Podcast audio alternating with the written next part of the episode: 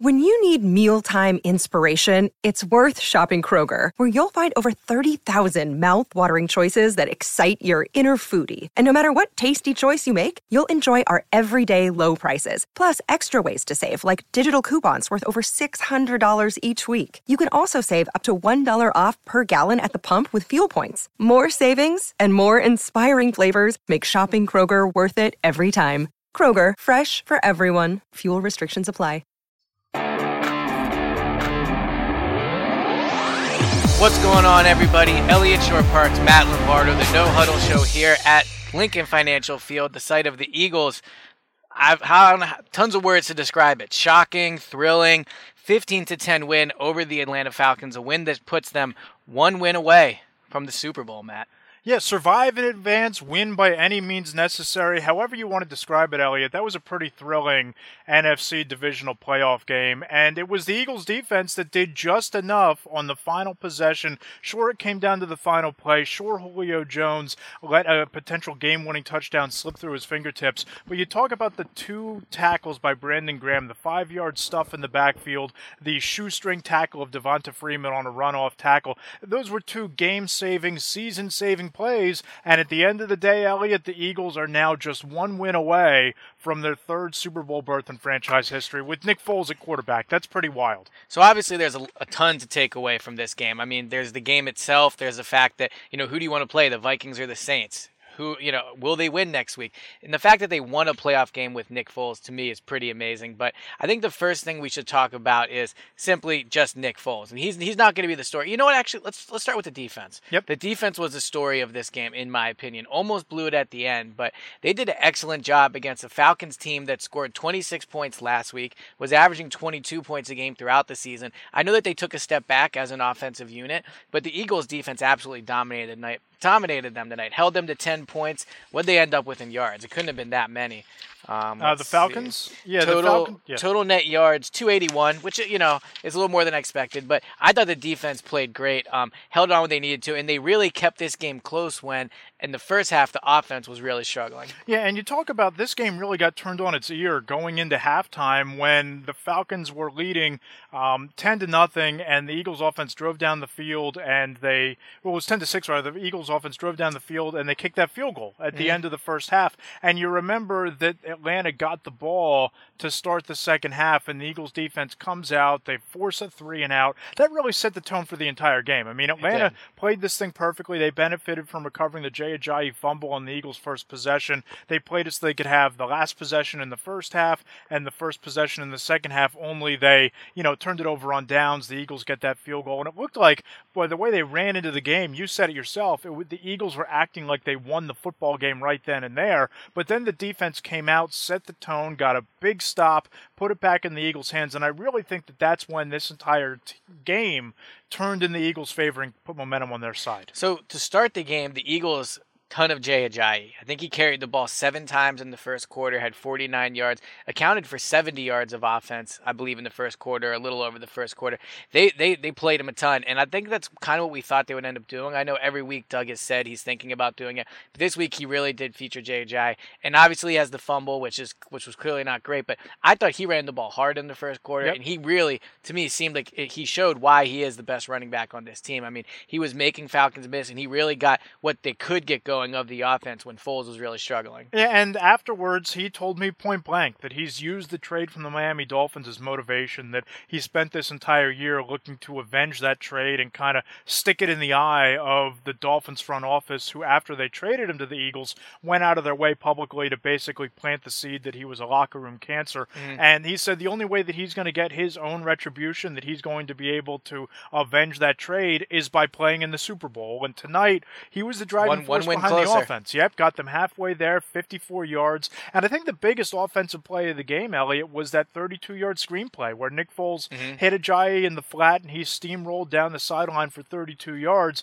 And that drive and the drive later in the game when Alshon Jeffery had three catches for 46 yards, Nick Foles became the Eagles quarterback on that possession. And I think that that really gave the rest of the offense a lot of confidence. I think it lifted the spirit of the defense, and it kind of gave everybody in the building and everybody on that roster a little more, you know, confidence in Nick Foles based on how he played on that drive. So let's talk about Foles. Um, obviously did not get off to a very good start tonight. He finishes the game, get the stat sheet out, finishes the game 23 of 30 for 246 yards, 100 quarterback rating, only sacked once for eight yards. I thought he had some real accuracy issues in the first half. Um, he missed uh, Trey Burton, who was wide open down the middle of the field. His first throw of the game, they were kind of they were bailed out by the fact that Torrey Smith that that um the refs called pass interference because Torrey Smith was wide open and Foles just flat out missed him. Yep.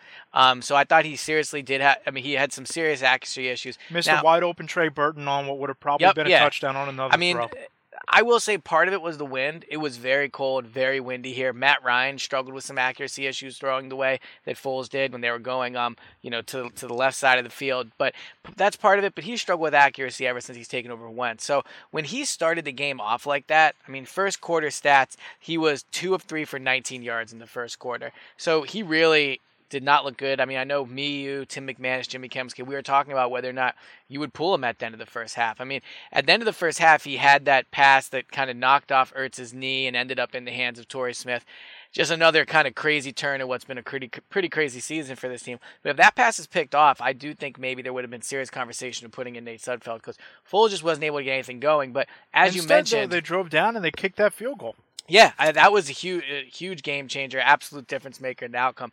But as we're having this conversation about uh, him, them maybe benching him, he came out in the third quarter and I think put together the best drive he's had this season. I know he threw four touchdowns against the Giants, but I think that drive was really the best one he's had. He looked way more comfortable. Um, you know, in the, in the drive in the third quarter, he looked he did a great job with his accuracy. He hit Alshon Jeffery three times in a row. Yep. Uh, and you mentioned it. I mean, I think that was an, a, an unreal drive from him, considering how poorly he had been playing. And I think that that was a, a pretty big adjustment by Doug Pederson as well, because if you remember, they went up tempo on that drive. And Mhm. I know that we've talked before in, in games that the Eagles have lost how much tempo affected the defense, particularly not being able to substitute up front with the defensive line. I think conversely, for the Eagles offense, it helped Nick Foles get into a rhythm. Yeah. And Alshon Jeffery came up big. I thought that those were probably his biggest catches in an Eagles uniform. And I tweeted it out during the game this is why you bring Alshon Jeffery here. You were hoping that you had Carson Wentz, and obviously the chemistry that Wentz and Jeffery developed through the second half of the season was really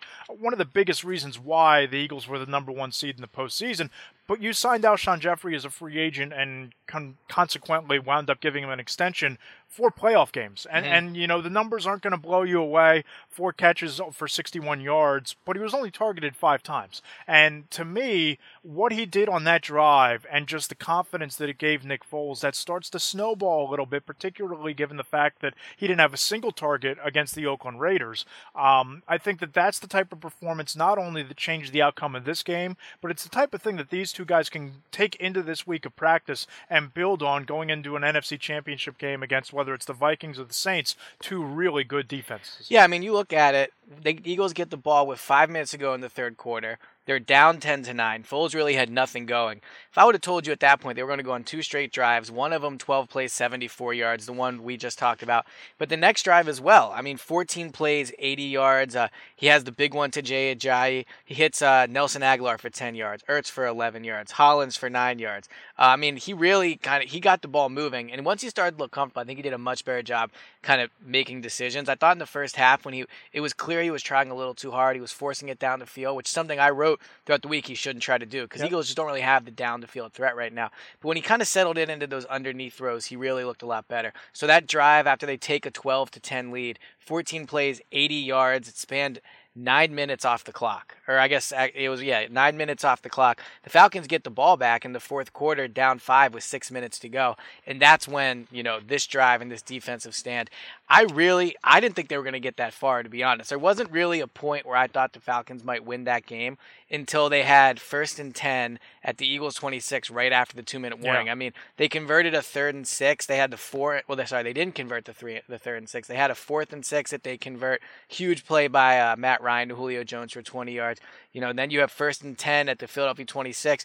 And I'll say this, this crowd throughout the game was very loud, but that was one moment where I think, I mean, It I've got it got deadly silent. Yeah, it yeah. really did. Uh, that was the first moment where I really thought that the Eagles might not win this game. Um, and then you know, first and nine, first and goal from the nine, and then you have that pass to Julio. What's funny is when he catches it um, at like the two yard line, I was actually thinking they might be a little better off the Falcons being at the two instead of the nine. I feel like being at the two limits your options a little bit more. The Eagles, you know, have less to cover. But man, that play on that uh, on that that uh, fourth and two play from from the goal line. Yeah, let's talk about that. That Steve was Sarkisian, what a, oh my what god, a terrible play call that yeah. was. And, and Eagles, I can see, I'm not saying the Eagles lucked out because I right. think who knows what would have happened, but the fact he, if you could ask him to run a play, that would almost be it. No, and, and I can see going to Julio Jones on a fade pattern in the corner, and I told you that's exactly what I would. Well, run. they tried it on but, the first one to Darby. I thought he had really good coverage yep, on it. But but to roll Matt Ryan out, you know, and, and roll him out of the pocket to the right hand side and have him, ask him to throw on the run,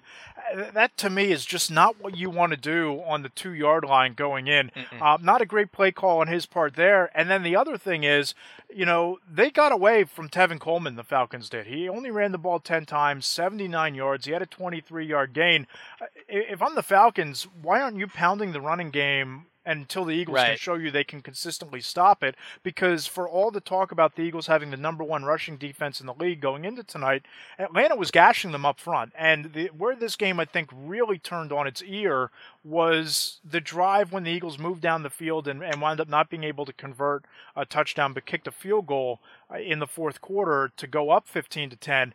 The Eagles' offensive line was getting all kinds of push. They were getting to the second level. They were running the ball down Atlanta's throats. And I'm just surprised that Atlanta's offense got away from doing that because they saw some success early in the game, especially running against this Eagles defense. Yeah, and you know where we're sitting in the press box, we're in the second row, and right behind us, and actually to the left of us too. To the left of us is the Eagles Community Relations Department. Behind us is the PR staff and some other you know internet uh, type people that that work for them when that pass by Matt Ryan got tipped away by Jalen Mills, it was almost hard to look down on the field just because the noise that erupted in the press box from those people, from you know the PR staff, the CR staff, was unreal. I mean, you could really feel how excited this Eagles organization was to win this game. And I think that had they won tonight with Carson Wentz, I don't think it would have felt as good for these players or the organization. I yeah, think the fact that cathartic. they, yeah, I think the yeah. fact they did it with Foles and the fact that they really genuinely felt nobody believed in them. And I'm not entirely sure if that's true. I mean, we both picked them to win. I picked them throughout the week.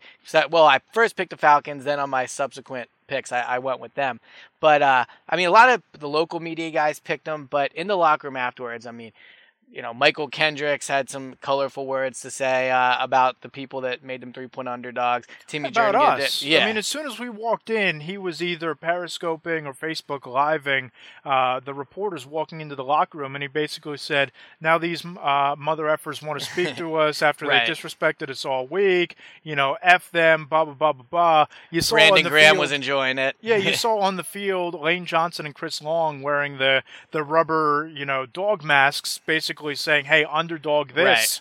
Um, th- this team now, and we talked about this Friday on the preview pod. They've adopted an us against them mentality, and I think that you really saw this defense play that way, particularly in the second half. And this is obviously going to be. Um, a, a theme going into this coming week in the NFC Championship game. Us against the world. They didn't believe in us. The only people who believe in us are the guys in this locker room. And, and we talked about on Friday how much does that really matter. I think we saw how much that mattered tonight. And, just the attitude afterwards in the locker room, how not only excited these guys were, but they still seem to be carrying over that anger and that disrespect going into next week. It, it almost doesn't matter who they play, whether it's the Vikings or the Saints they're going to be walking into an angry team. It's going to be an angry Eagles team that takes the field at the Linc next Sunday. So, ne- the Linc next Sunday. Um, just quick, uh, we'll get into a little deeper, but who, who do you who do you think uh, you'd rather play if you're the Eagles? Uh, if I'm the Eagles, you know, I think you'd rather play Minnesota because even though that defense, in my opinion, is probably the best defense remaining in the playoffs, it's Case Keenum at quarterback. And, you know, I've been one of Keenum's bigger proponents. I think he's probably a top 15 or so quarterback in the league based on, you know, his performance this year alone. But he's no Drew Brees. Drew Mhm. Brees is a future Hall of Famer. They have arguably the most dynamic set of running backs in the league with Alvin Kamara and Mark Ingram. And their defense has played above expectations the entire year and did a really nice job against the Carolina Panthers last week at home. So if I'm the Eagles, I'm rooting hard for Minnesota to win. I, I that agree, game. just because I think that even though the Vikings defense is better, and in theory you'd rather face the worst defense, just because right now your uh, your offense, even though they won tonight, I mean, Foles still you know had some areas to improve on. The Eagles defense played really well. I think the Eagles defense could hold the Vikings offense to you know ten or thirteen points. And at that point, I mean, you have to just ask your offense to get 14 or 17 points or whatever. Um, so I think I w- if I'm the Eagles, I'd rather play the uh, Vikings as well. They said after the game tonight they didn't care. That's obviously what they're going to say. But you know, going into next week, what are some things you think right off the bat that based off of tonight that they're going to need to work on for Yeah, next week? I have a, I have a story going up on Sunday morning, basically outlining what they need to do better. But first and, and foremost, I think it starts with turnovers, and I know that mm-hmm. they only turned it over twice in terms of the muff punt and the Ajayi fumble on the second play of the game. But it's plays like that against a defense like the Vikings, where red zone opportunities are going to be at a premium, points are going to be hard to come by. You can't turn the football over, so you got to clean those two things up. They were much better tonight on third down, six of thirteen, than they have been over the last couple of Yeah. weeks but to continue to improve in that regard. And I think that you still need to get more consistent play out of Nick Foles. I know he didn't have an interception, also didn't score a touchdown. I think you need to see Nick Foles put together a 60 minute football game, whether it's dinking and dunking, whether it's just, you know, throwing routes that he's comfortable with. They need to find a way to get Foles in some sort of a rhythm so that even when the Vikings sell out to stop the run with that really fast front seven of theirs, that you can still beat them over the top because somebody's going to be open, especially if they replicate the defensive game plan but with better personnel that the Falcons tried tonight. Yeah, I agree. I mean, look, obviously the first one is Foles has to play better. He and maybe he will be. I mean, look, I know he played he had a decent game against the Giants with the four touchdowns, but I still think he didn't play that great. I think he played in the second half tonight his best bit of football he's played since he took over for Wentz. So maybe he rides the momentum of this week into next week. Um, one worry I might have if I'm Eagles fans is that look, I mean, Doug for well, let's say this. Doug called an amazing game tonight. He, I think, you know, all the decisions he made in terms of when to go for it, when not to go for it, his Mm. play calls. No, You- I, well, I think he, he called a very nice game, but I also I mean that that think, play to Agholor. Oh, it that- was great. yeah. We, we talked. I've been talking about that all week. screen Getting him the to ball. Ajayi. In, yep, getting Agholor the ball in space. He, he did. They did that twice tonight. The screen to Ajayi, getting Clement involved in the passing game. I didn't like calling the timeout when they ran, you know, out on the field to act like they were going for it, only to wind up kicking the field goal. I, I, I just thought that was a little bit silly. You you can nitpick whether or not they should have gone for the touchdown. It wound up working and it bailed them out. But the one thing we can say is, Eliot, I think that Doug Pederson stayed aggressive tonight, Mhm. which was true to what got them here and what made him a coach of the year favorite throughout the course. I agree with you on that. My only point I'm making is that all week leading up, we were saying, okay, how are they going to move the ball with Foles? How are they going to move the ball with Foles? I'm wondering if they kind of showed their hand tonight, and it'll be on Doug again to make the adjustments in the next week because, again, the Falcons' defense of the Falcons, Saints, and uh, the Falcons, Saints, and Vikings. The Saints probably have uh, the Falcons probably have the worst defense, but they're not that different from the Saints' defense, and the, the Vikings is a step above. But all three of them I think, you know, have good defensive coordinators. So I do think that next week it's going to be on Doug and it's going to be on Frank Reich and, you know, DeFilippo and all that to find out another way to move the ball with Foles because the teams are going to watch what the Eagles did in the second half here. Right. And, uh, you know, they're, they're going to game plan for that. And and I think that what you also need to look at too is they went away from Jay Ajayi for a good stretch of that second quarter and early in the third quarter. To me, if he's your best runner and he's been your workhorse, stick with the hot hand. I know you want to get LeGarrette Blunt involved, and I know that maybe there may might be something to keeping Ajayi fresh for Mhm. you know the the fourth quarter and the later moments. But we're talking about an NFC Championship game situation next week. There is no saving him. You lose that game, your season's over. You go home. If Ajayi's hot early and he's averaging three, four, five yards a clip, ride with the hot hand and, Yep. keep Ajayi involved. Don't let him go through those spells because A, it's obvious as we talked about he has a chip on his shoulder, and B, I think you make a case that he's probably their best running back at this very moment. Yeah, I think without question. Um, another positive tonight, I thought is Jake Elliott does miss the extra point, um, but he came up big, kicking both both those field goals in the second quarter, and that's huge going into next week because for as much as Jake Elliott does struggle sometimes with his mid-range kicks, uh, he has proven to be absolutely clutch. Yep. And I mean, how many did he end up with tonight? Two. Yes. Or, yeah, two. So he he had a very good game in, in my opinion. So all right, before we wrap this up, it's gonna be a quicker one tonight. We'll have a more in-depth one on Tuesday or maybe Monday for you. We'll we'll figure that out. But so let's just really quick say if they play, I'm gonna say the situation, and you tell me if they're gonna win or lose. Okay. The Eagles play the Minnesota Vikings at home next week. They win the game. I agree. And I, and I think that it's only because you take away Drew Brees, take him out of the equation. You have two quarterbacks that are about the same level. It's a defensive struggle, and I think in that that type of a scenario, you give the game to the team with the better running game and the better defense. I think the defenses are even. Eagles run the ball better than Minnesota does. So I think that if you play the Vikings, you can start thinking about going to Minnesota two weeks later. so the question is, the Saints. If they get the Saints, what do you think? I, I, I can't in good conscience pick them to, to beat the Saints. Yeah, I think Drew I'm at. Brees is too good. They beat you in too many ways offensively. Their defense is too fast and aggressive.